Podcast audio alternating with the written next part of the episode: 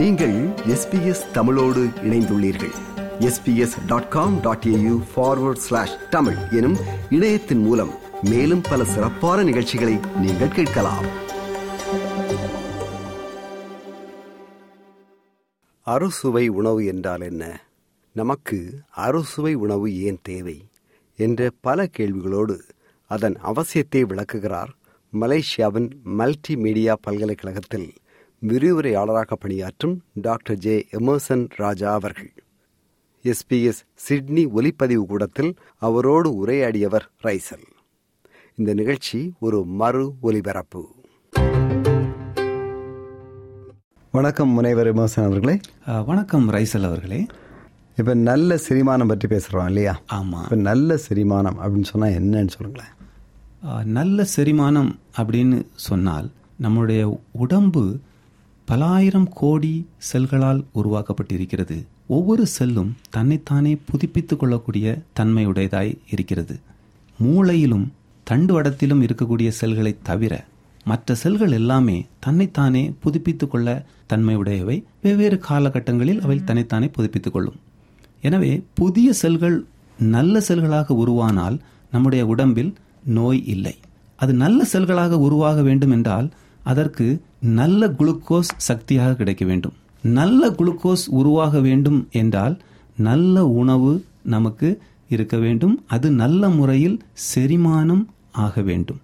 அப்போ நல்ல குளுக்கோஸ் அப்படி என்பதற்கு ஒரு சான்றிதழ் தேவைப்படுகிறது. இதைத்தான் பேங்க்ரியாஸ் என்கிற கணையம் இன்சுலின் என்கிற ஒரு சான்றிதழை வழங்குகிறது.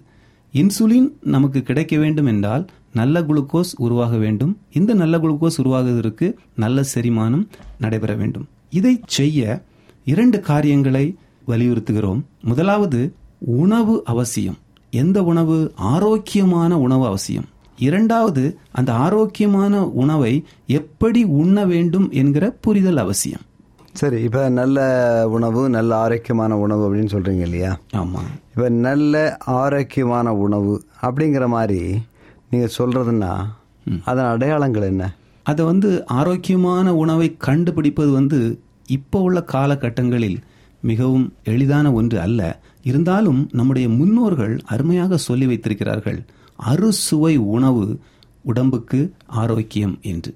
அப்படியானால் அந்த அறுசுவை உணவை நாம் உண்டாலே அது ஆரோக்கியமான உணவாக மாறிவிடும்.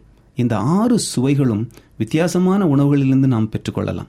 ஒவ்வொரு நாளும் நாம் உண்ணும்போது இந்த ஆறு சுவைகளும் இருக்கிற மாதிரி நாம் பார்த்து கொண்டாலே போதும். ஒருவேளை மாலையிலே நமக்கு ஒரு சுவை குறைப்பட்டால் இரவிலே அந்த சுவை இருக்கிற மாதிரி நாம் பார்த்து கொள்வது நல்லது. சரி இப்போ வந்து நீங்கள் அறுசுவை உணவு அப்படின்னு சொல்கிறீங்க இல்லையா? ஆமா. இப்போ அறுசுவை உணவுன்னா அந்த ஆறு சுவைகள் என்ன? சொல்லுங்களேன்.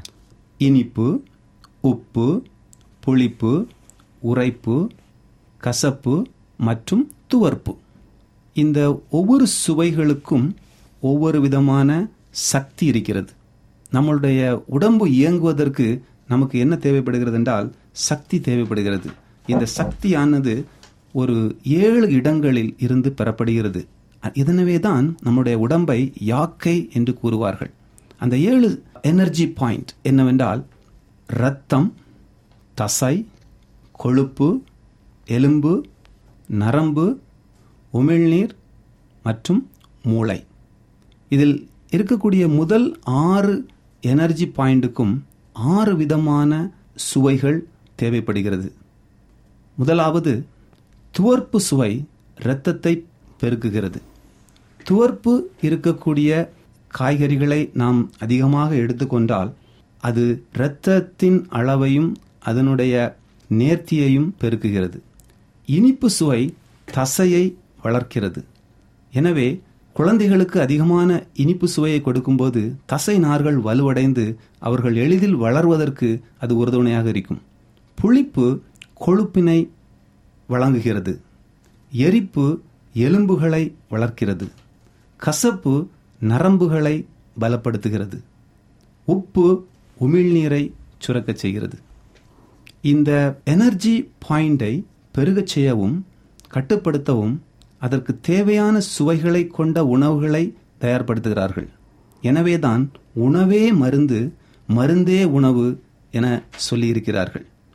இந்த இனிப்புச் சுவை பழங்கள் கிழங்கு வகைகள் அரிசி கோதுமை முதலான பொருட்களிலிருந்து நமக்கு கிடைக்கிறது. இந்த புளிப்புச் சுவை தக்காளி எலுமிச்சை ஆரஞ்சு மற்றும் புளி முதலான பொருட்களிலிருந்து நமக்கு எளிதில் கிடைக்கிறது. இந்த உரைப்புச் சுவை மிளகாய் நல்ல மிளகு இஞ்சி உள்ளி போன்ற காய்கறி வகைகளிலிருந்து நமக்கு எளிதாக கிடைக்கிறது. இந்த உப்பு கடல் நீரில் அதிகமாக இருக்கிறது முள்ளேங்கி சுரைக்காய் பீர்க்கங்காய் போன்ற காய்கறிகளிலும் இருக்கிறது. கசப்பு மிகவும் முக்கியமான சுவை. பாவக்காய் கத்தரிக்காய் சுண்டைக்காய் வேப்பம்பு வெந்தயம் போன்ற பொருட்களிலிருந்து நமக்கு கிடைக்கிறது. பெரும்பாலும் நாம் கசப்பை விரும்புவதில்லை இருந்தாலும் அதுதான் நம்முடைய உடலுக்கு மிகவும் முக்கியமான பொருளாக சுவையாக இருக்கிறது. கடைசியாக துவர்ப்பு சுவை இது மாதுளைப்பழம் வெந்தயம் வாழைக்காய் மஞ்சள் போன்ற பொருட்களிலிருந்து நமக்கு இந்த சுவை கிடைக்கிறது. இந்த சுவைகளை எல்லாம் நாம் கண்ணால் பார்த்தோ அல்லது தொட்டோ மூக்கால் நுகர்ந்தோ நம்மால் உணர முடியாது. அதிகமாக உணர்ந்து கொள்ள முடியாது. நம்முடைய வாயின் உட்பகுதியில் இருக்கக்கூடிய டேஸ்ட் பட்ஸ் என்ற சுவை அரும்புகள் மூலமாக தான் இந்த சக்தியை நாம் உணர முடியும் பெற்றுக்கொள்ள முடியும். நாக்கின் நுனியில் இனிப்பை உணரக்கூடிய சுவை அரும்புகளும் நாக்கின் கடைப்பகுதியில் கசப்பை உணரக்கூடிய சுவை அரும்புகளும் நாக்கின் முன்பகுதியில் உள்ள வலது இடது புறங்களில் உப்பை உணர்ந்து கொள்ளக்கூடிய சுவை அரும்புகளும் நாக்கின் பின்பகுதியில் உள்ள வலது இடது புறங்களில் புளிப்பினை உணரக்கூடிய சுவை அரும்புகளும் இருக்கின்றன. துவர்ப்பினை உணரக்கூடிய சுவை அரும்புகள் குறிப்பாக சொல்ல முடியாவிட்டாலும் உள் வாயினுள் இருக்கின்றன. எனவே இந்த சுவை அரும்புகளை வைத்து இந்த சுவைகளில் இருக்கக்கூடிய அந்த சக்தியை நாம் பெற்றுக்கொள்வது நமக்கு மிகவும் ஆரோக்கியத்துக்கு உகந்ததாக இருக்கும். எனவே உணவு ஆரோக்கியமான உணவாக இருக்க வேண்டுமென்றால் இந்த ஆறு சுவைகளையும் கலந்த உணவாக இருக்க வேண்டும். அப்படி இருக்கிற மாதிரி நாம் நம்முடைய சமையலை மாற்றிக்கொள்ள வேண்டும். இப்ப அறுசுவை உணவை உண்பது என்பது செரிமானத்திற்கு நல்லது என்று கூறினீர்கள். நல்லதுதான். இந்த அறுசுவை உணவை நாம் எப்படி உண்டால் நல்ல செரிமானம் ஏற்படும் அப்படின்னு விளக்குவீங்களா? நிச்சயமாக நிச்சயமாக.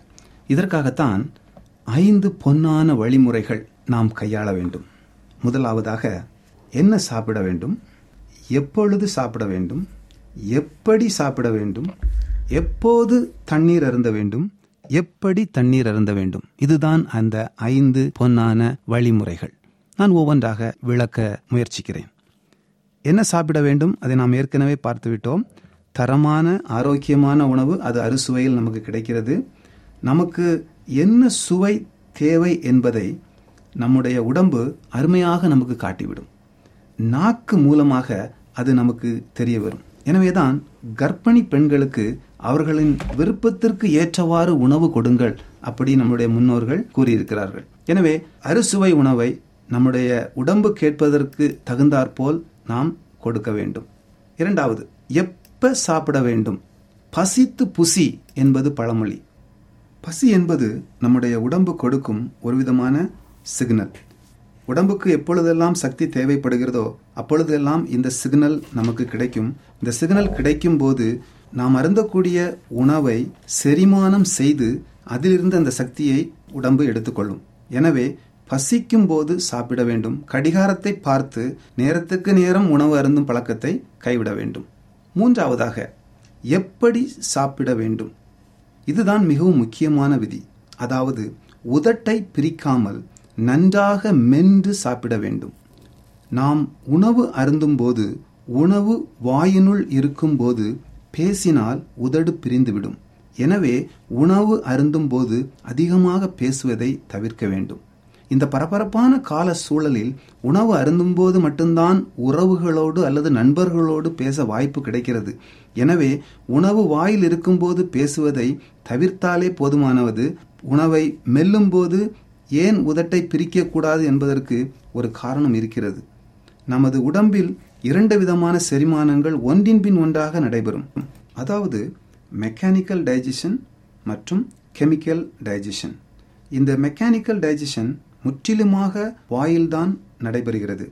நம்முடைய பற்கள் பெரிய உணவு துணுக்குகளை சிறியதாக அரைப்பது தான் மெக்கானிக்கல் டைஜஷன் கெமிக்கல் டைஜஷன் இங்குதான் ஆரம்பமாகிறது.